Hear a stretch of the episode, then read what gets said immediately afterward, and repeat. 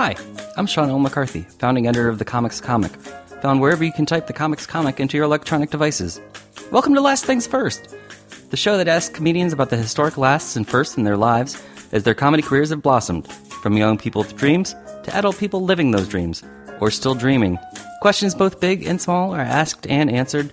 It's hopefully both amusing and illuminating. Karen Chee is a writer and performer for Late Night with Seth Meyers.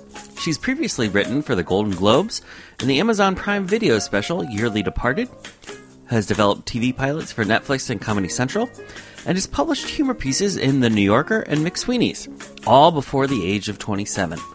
No wonder she made Variety's Power of Young Hollywood list, as well as Forbes 30 Under 30. She sat down with me to talk about getting an early start on her comedy career, how Twitter did or didn't help her get her dream gig, and how she has managed supporting her grandparents in Korea during the pandemic while still writing remotely for late night and picking up a new gig writing for Pachinko on Apple TV Plus.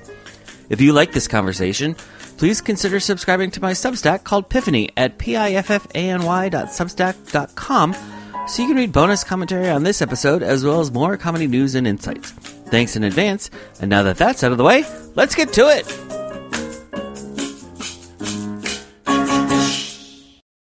So, Karen Chee uh, last things first. Yeah. How long have you been commuting from Korea? Um, yeah, I commuted daily from the other side of the world. um, I actually, well, I moved to Korea in the summer of 2020, uh, at the height of the first big wave of COVID, and um, thought I would only be there for a month or two, and ended up I'm still kind of living there. All my stuff is there. I'm just back in the US for a few months and I'm headed back to Korea in June. Yeah. And you did that for your grandparents, is that right? Yeah. Oh my gosh, that's so kind of you to know that. Um yeah, I went because my grandma got very sick quite suddenly. And I was like, you know what? We're all working remotely. I was in a small apartment in Brooklyn with two roommates. So I was like, okay, I should go. I can help out my grandma. We're really close. So it sort of made sense for me to be there. Okay, well, I want to ask you more about Korea, but let me put a pin in that for now because you're you uh, you grew up in California though, right? Northern. I did, yeah. Born and raised in the Bay Area. And you're a Harvard grad, but did you did you already know going into Harvard that you were going to pursue a career in comedy? No, I didn't. You know, I was really interested in comedy in high school and I was very passionate about this sounds so dorky, but um, I was not a very funny kid. I was more of a square. I was just a big nerd who like, you know, was silly with my friends and stuff. And so I did a lot of like improv and sketch comedy with my friends and going to college knew I really was interested in trying comedy more seriously, but I was trying to keep an open mind about other career options and things like that too. So, yeah, yeah, yeah. Okay. Did you go to the comedy studio a lot while you were there?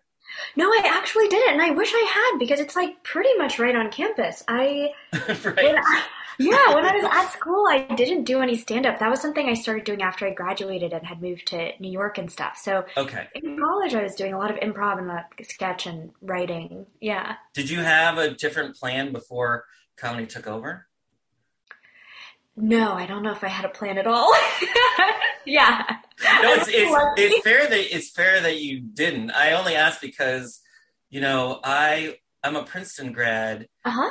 And I don't think my parents I don't I mean they probably would have sent me either or let me go either way, but if they had known I would have gone into journalism, I don't know how it, it's if they would have been quite as excited. Oh, really? He's going to Princeton, and then he's going to be a newspaper reporter. Okay, oh. wait, that's crazy because I think Princeton to journalism makes a lot of sense. Or that sound um, that's David Remnick is like a Princeton journalism guy, right? He that's is, yeah. yeah. yeah. we both wrote for the Nassau Weekly, although years Whoa. apart. Yeah. But well, this will show my age though. When I was when I was in college, I had no idea you could get an internship at a late night TV show. Yeah. But you did that. that twice, right? I did. Well, I I think the first time I'm trying to remember. The first year, because I, I just applied to all of them, and it's always such a crapshoot. It's really most of the time it's like, are you the daughter of a writer? right. you know?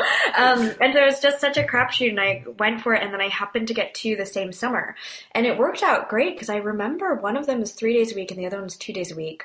One was paid and one was not. so then I did. I, I, know they were. Uh, you worked at the Late Show.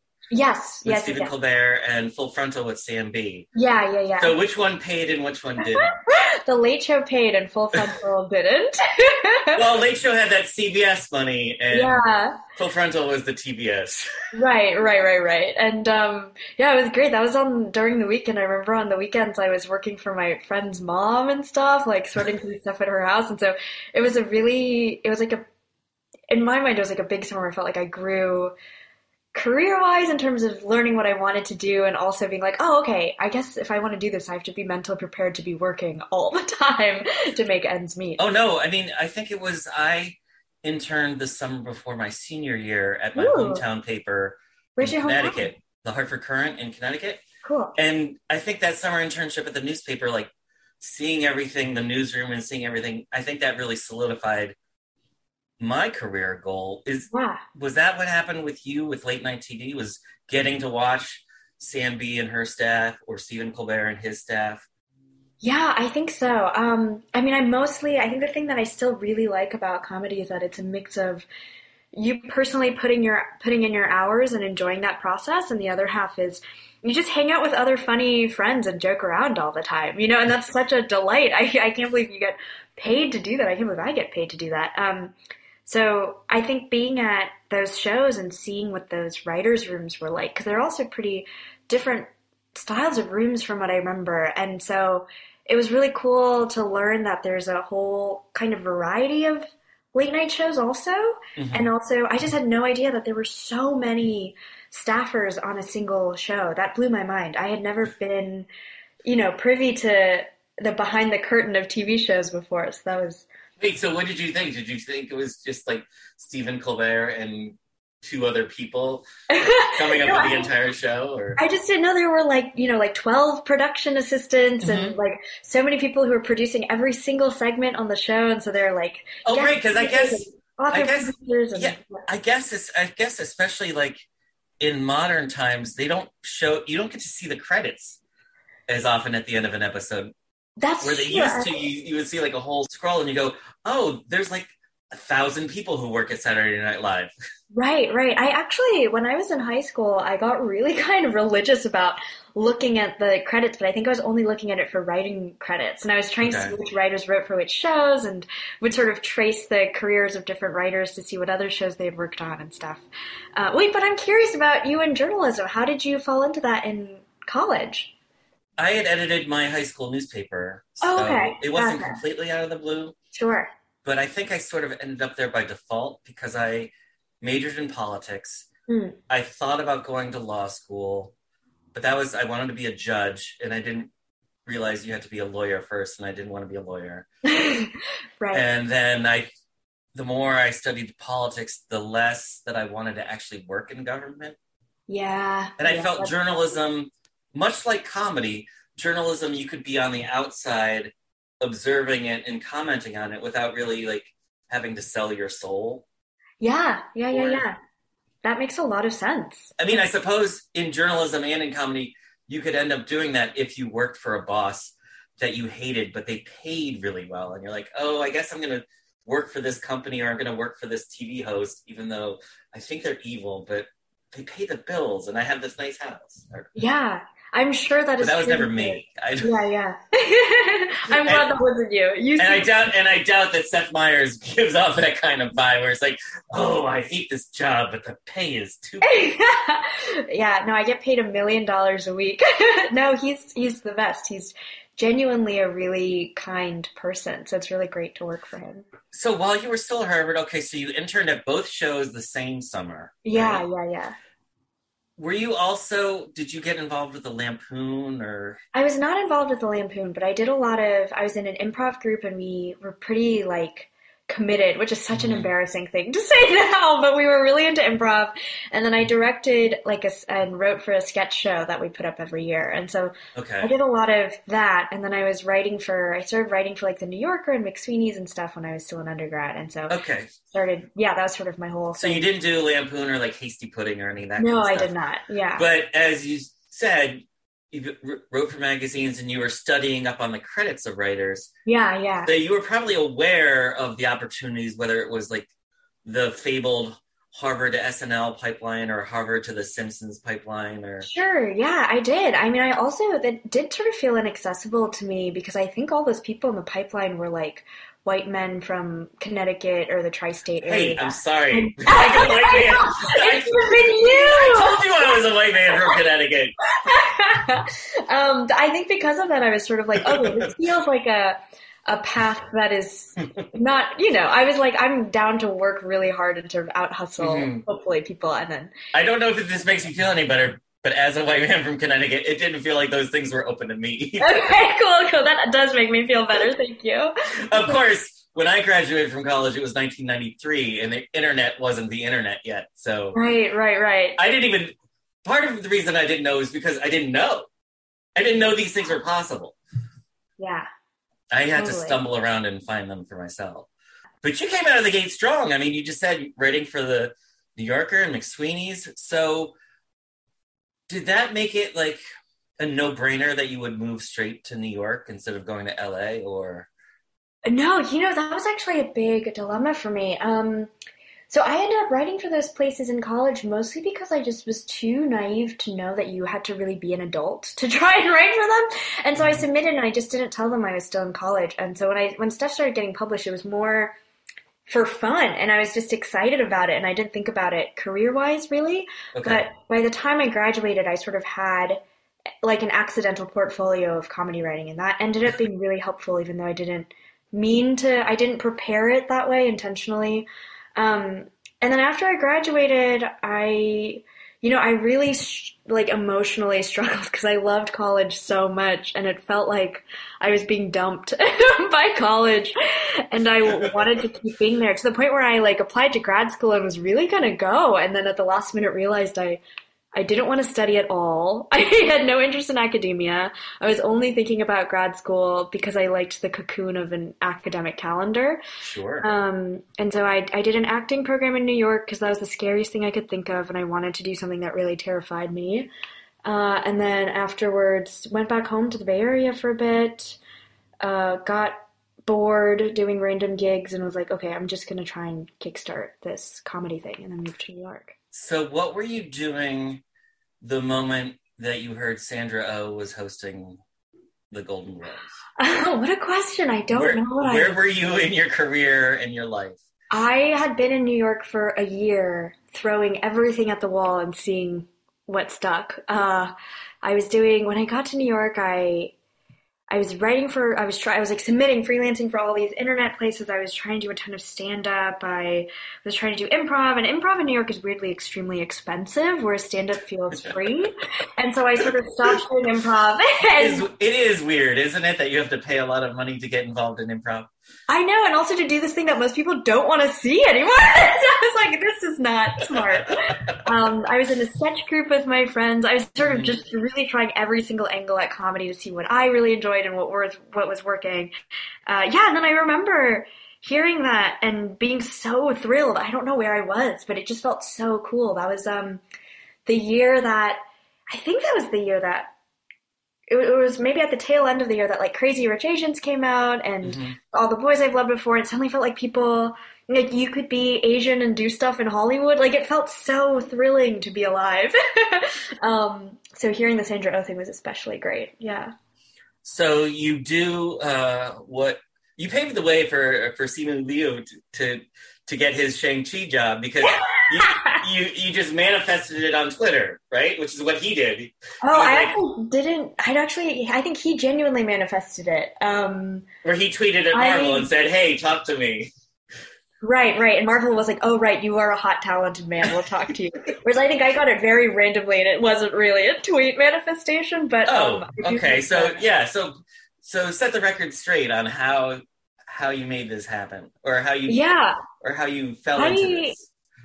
I, I fell into it because so I, I tweeted about just because I was so excited about Sandra Oh hosting. I don't think she ever saw it. I don't think she knows that that is something I did. Um, in hindsight, extremely mortifying that I tweeted that. but everything I've ever done is embarrassing to me now. So I did that, and then this uh, woman. She used to work as an agent, and her name is Priyanka Mattoo. She used to work as an agent, and she had read a bunch of stuff I'd written. was is just genuinely a very kind and generous person, I think. And so she saw me, you know, trying and failing to get in, you know, get in, get a foot in the door in comedy. Um, and she knew Andy Samberg, and that Mhm. was how I got the job. It was actually Okay. Sandra Oh. Yeah. Well, didn't both of you, didn't you and Priyanka both write for Splitsider at the time? I don't know if she was writing for Splitsider at the time. I was Wasn't she like- the one who was the agent writing about? I think that was long after this, though.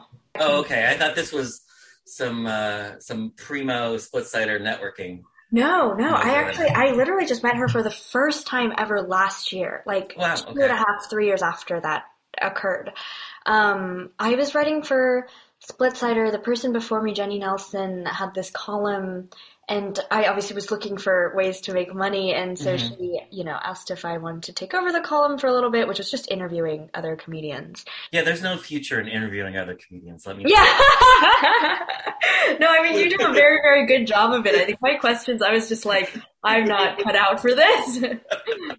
So you get the you get the gig at the Golden Globes, and that's that bit of serendipity put you in the same room with three writers for Late Night with Seth Meyers, right? yeah, yeah. Wow, you really did your research. I'm so impressed. Um, yeah, that's what happened, and I then got to meet with everybody at late night, which was so kind of them. And I'd just written packets for other shows and stuff. And so I remember they were like, well, send over those packets. We're curious to see.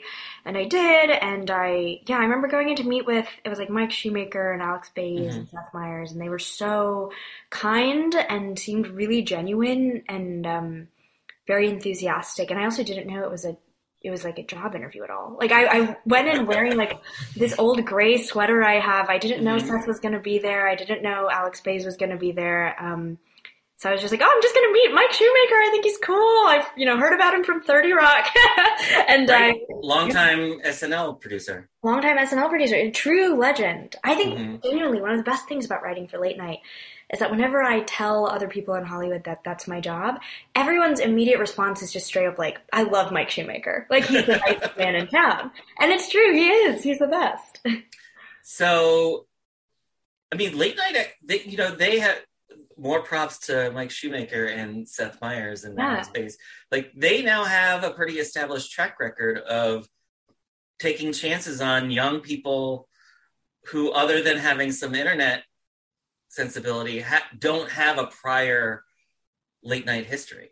Yeah, I They hired you, true. and then they hired Jeff Wright yeah, straight off of TikTok. Yeah, they also hired before me. I, I actually don't know who the most recent hire before me was, but we have some people who didn't do the traditional comedy pipeline, right? So we have like Dina Gusovsky, who's like an award-winning journalist, you know, and like Ian Morgan, who used to do cue cards for our show. And um, so it's, I think they're just sort of like, if you're funny and you can do the job, let's do it. There's a guy named Brian Donaldson who worked in IT in Peoria, Illinois, and he just had some really good tweets, and they hired him, and he's like such a great writer. How long did it take you to acclimate to 30 Rock and Um, being on staff? I think it, well, culturally, I think I acclimated quite quickly because everyone is really kind and welcoming. And so I didn't feel uh, emotionally or socially out of place. It really felt like, also because the room, nobody has quit that show in years. So it's a really long running room of writers who all know each other very well and like each other. And because of that, it was pretty easy to just, you know, slip in. Um, and then I think workload wise, it took me I don't know, like five or six months, I made the mistake of continuing to do stand up every single night for the first couple months. And that's when I was like, oh, I have to stop doing this because I can't, I'm, I might, I'm, I don't have enough energy to be good at both of these things. And so I think once I slowed down on stand up for a little while to get acclimated to late night, it got a lot easier.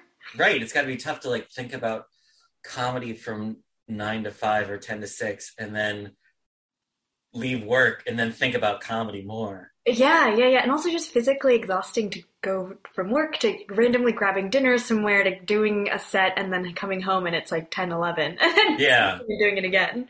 Yeah. So, you know, Seth is good about like giving the writer, giving writers their own segments, and yours Yeah. is based on based on your age, right? Being a millennial, yeah. and like, what do you know about these old people things? Right, right, right.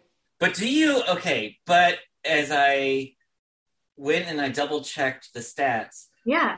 Do you actually do you actually consider yourself a millennial, or do you consider yourself more Gen Z? Because you're right on the line, right? Oh, I am. A, I think I'm like a year or two away from G- being Gen Z. I feel like a millennial. I think because I was. That's what I was told the whole time growing up. They were like, "You're a millennial. This is why you're terrible." And so I, I've heard that my whole life. Um, in my mind, uh, Gen Z is like. Uh, I'm trying to think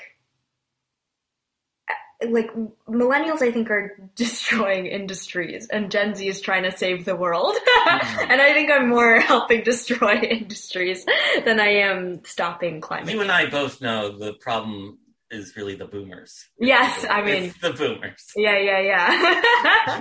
Speaking from gen x it's the boomers.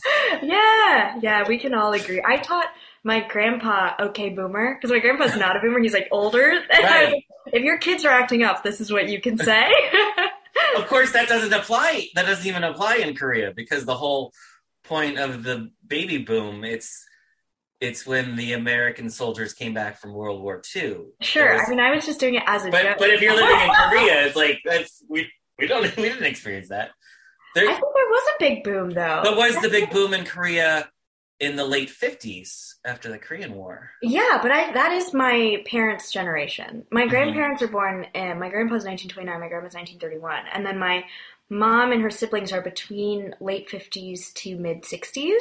um, which would be right okay, after Boomer the... works perfectly. for your for your parents? That's what I'm saying is I taught yeah. my grandpa to say it to his kids.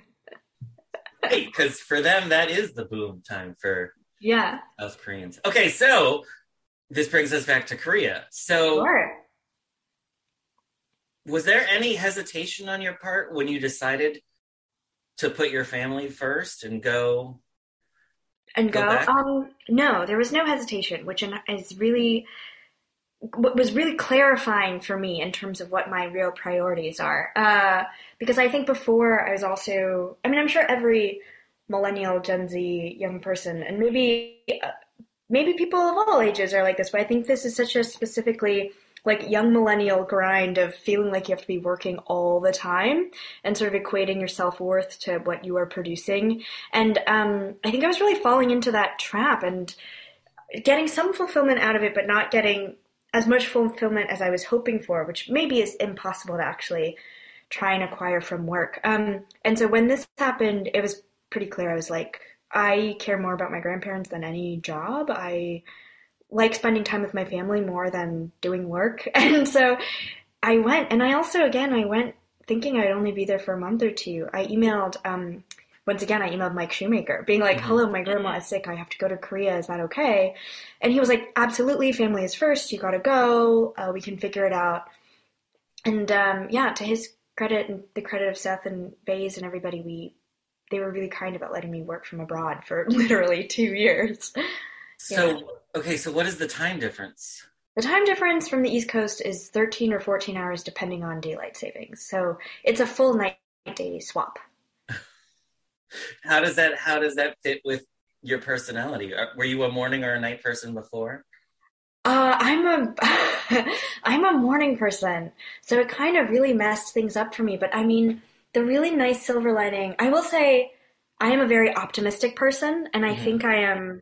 I generally have a pretty good morale. that was like a big. That was like one of my main jobs, taking care of my grandmas. I was just like morale captain. Let's keep, you know, let's hope everybody's in a good mood and feeling good and feeling positive.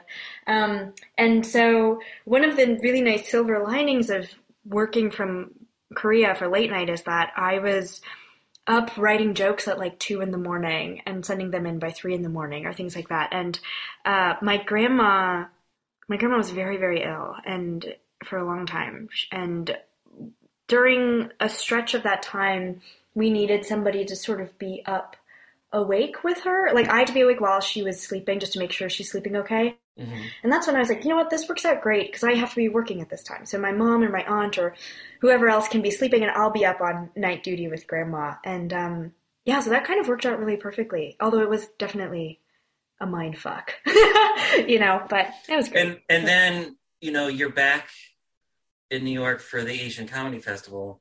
But then yes, are you, yeah. Are, but then are you going to go back right after? Yeah, or? well, I'm going to the Asian Comedy Festival. I'm really excited about it. Huge fan of Ed Pokropsky. Um, yeah, I'm doing that, and then I'm sort of hopping around the East Coast a lot for various work gigs and shows and job stuff. And um, I'm writing for season two of Pachinko right now, and so Oh, I'm nice. kind of that's all remote, so I can work. From And that has been announced, so you're not yes, yeah. you're not breaking any protocol. Right, right, right, right. Yeah.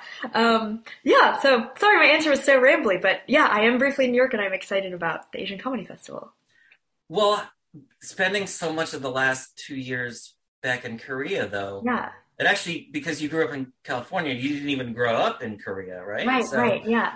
So how is how has that experience changed you as a comedy writer? Oh, what a wonderful question. I mean, I will say growing up, I went to Korea like three or four times a year because my dad worked for an airline company that was based Oh, in nice. Korea. So my brother and I, or uh, no, he works for Asiana Airlines. And Okay. so my, Sorry. no, that's okay. Um, my brother and I once like tallied up how long we had lived there, and it was something like four years of our lives had been spent in Korea, just never consecutively. And this was back when I was like 22, maybe. So it was like a significant chunk of my time. And then, um, yeah, and so I, I feel very comfortable in Korea. I feel I'm fluent in the language. When I'm there, people just assume I'm from Korea, and so I can move through society They're feeling very normal. And that was honestly incredible. I, being in America, I think I'm off. I'm very. I think as any probably any Asian American person will tell you, um, whenever you get too comfortable, somebody will sort of question whether or not you are from America or whether you belong here in either a small or a big way. And uh, when I was in Korea, everyone just assumed I was Korean and that I belonged there and didn't confuse me for another Asian person and didn't, you know, recognize me when I came back to the coffee shop the next day. Like they'd be like, "Oh, you were here yesterday." And that kind of thing is something that has just does not happen to me in the US. And I felt so thrilled by all these small mundane moments that I think a lot of white people in America really take for granted. And um, yeah, that was incredible, and I think really solidified my sense of self and really made me not care about uh, the way other people think about my identity because I Mhm. felt so self assured in it, and I hope that's a permanent change. I hope that's not a temporary phase for me. Has it also allowed you to have a different or an added perspective on just what a great influence Korean entertainment has had? Like each of the last three years, I mean, Bong Joon Ho with Parasite, although Bo- all of Bong's, all of, all of his movies are fantastic. Yeah, yeah. But then, you know, Parasite winning Best Picture, but the, and then the next year Minari comes out. yeah, And then last year was all about Squid Game.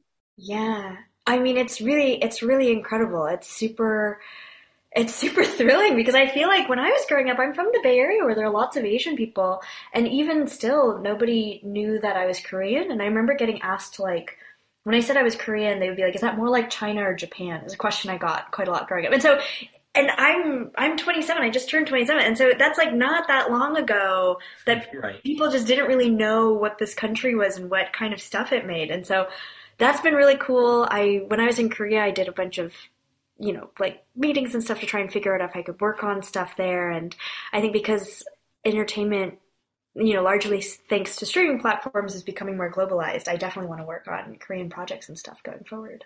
Well, and you're you're writing for Pachinko, so which is I the, am ready for Pachinko. which is yeah. the next which is the next big Global- crossover. Yeah. What do, you, what do you think it is about about Korean movies and TV shows that that are able to have such wide stream appeal that that other Asian cultures or or even other European cultures haven't been able to crack?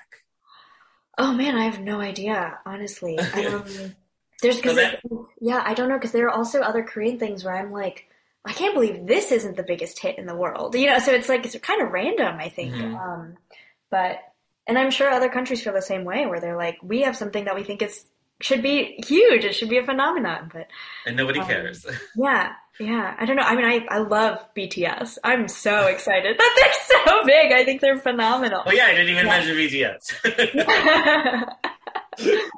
Don't come for me, BTS family. I mean, they're genuinely such talented, sweet boys. they're so beautiful. not not as hot as your hot grandfather, though, right? Yeah, I mean, weird for me to say he's hot, but I yeah. you do that for the sake of comedy, though. Right? oh yeah, we um, he's very handsome, and so we always tease him. Like our family always teases him for being very handsome, and he gets really embarrassed. um, so you know, I've kept you for over a half hour. That's um, okay. You were such a kind interviewer. I'm really touched that you read about me beforehand. That's so nice of you. well, that's the journalism part. Like I right. try to do my homework. So I didn't know you just turned 27, but hmm. you know, coming from where I sit as a Gen X white guy, it feels like you still have your your entire life and career ahead of you. But you already you're already like on late night with Seth Meyers. You're writing for Pachinko. Do you allow yourself to like think ahead about like what what further goals you have for yourself? Yeah, I do. I also kind of really enjoy how murky the future feels too, because I think um, my real goal is just to make sure that I'm always working on stuff that I find really fun and rewarding, mm-hmm. um, rather than following any set path. I also, I think, especially after spending so much time with my family in Korea, I was like, oh, the most important thing to me is you know getting to spend time with with them and with my friends and hanging out, and so I always want to make sure that that is taking precedent over you know, getting a job or, or working all the time or things like that. Yeah. Who are you most uh, interested to catch up with at the Asian Comedy Festival? What a great question. Well, I'm really excited to meet Kathy Kim. I've never met her before, and uh, she's the person I'm interviewing for the show, uh, which is on May 6th. I think Saturday um, at Caveat. So I grew up watching a lot of PBS Kids, so I'm really, really excited to talk with her about that. And um, yeah, I guess like Ed, who organizes everything, is such a legend and never, you know, makes a fuss about how much he's working. And he really does such a good job spotlighting so many Asian comics. Um, Dylan Adler is someone I think is so funny, and he's also performing. Yeah, it's going to be a great weekend. Well, it was a lot of fun catching up with you, Karen. I really. Oh my gosh! It. Thank you. It was truly so nice to meet you.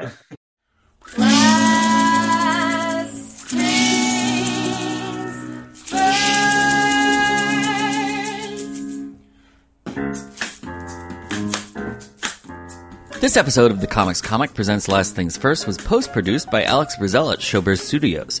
The music was by Camille Harris and Shockwave, logo by Giggle Chick. If you enjoyed listening, please check out my Substack called Piffany at piffany.substack.com for transcripts, bonus commentary, and expert analysis about comedy, show business, and more. I'm your host, Sean L. McCarthy. Thanks for listening.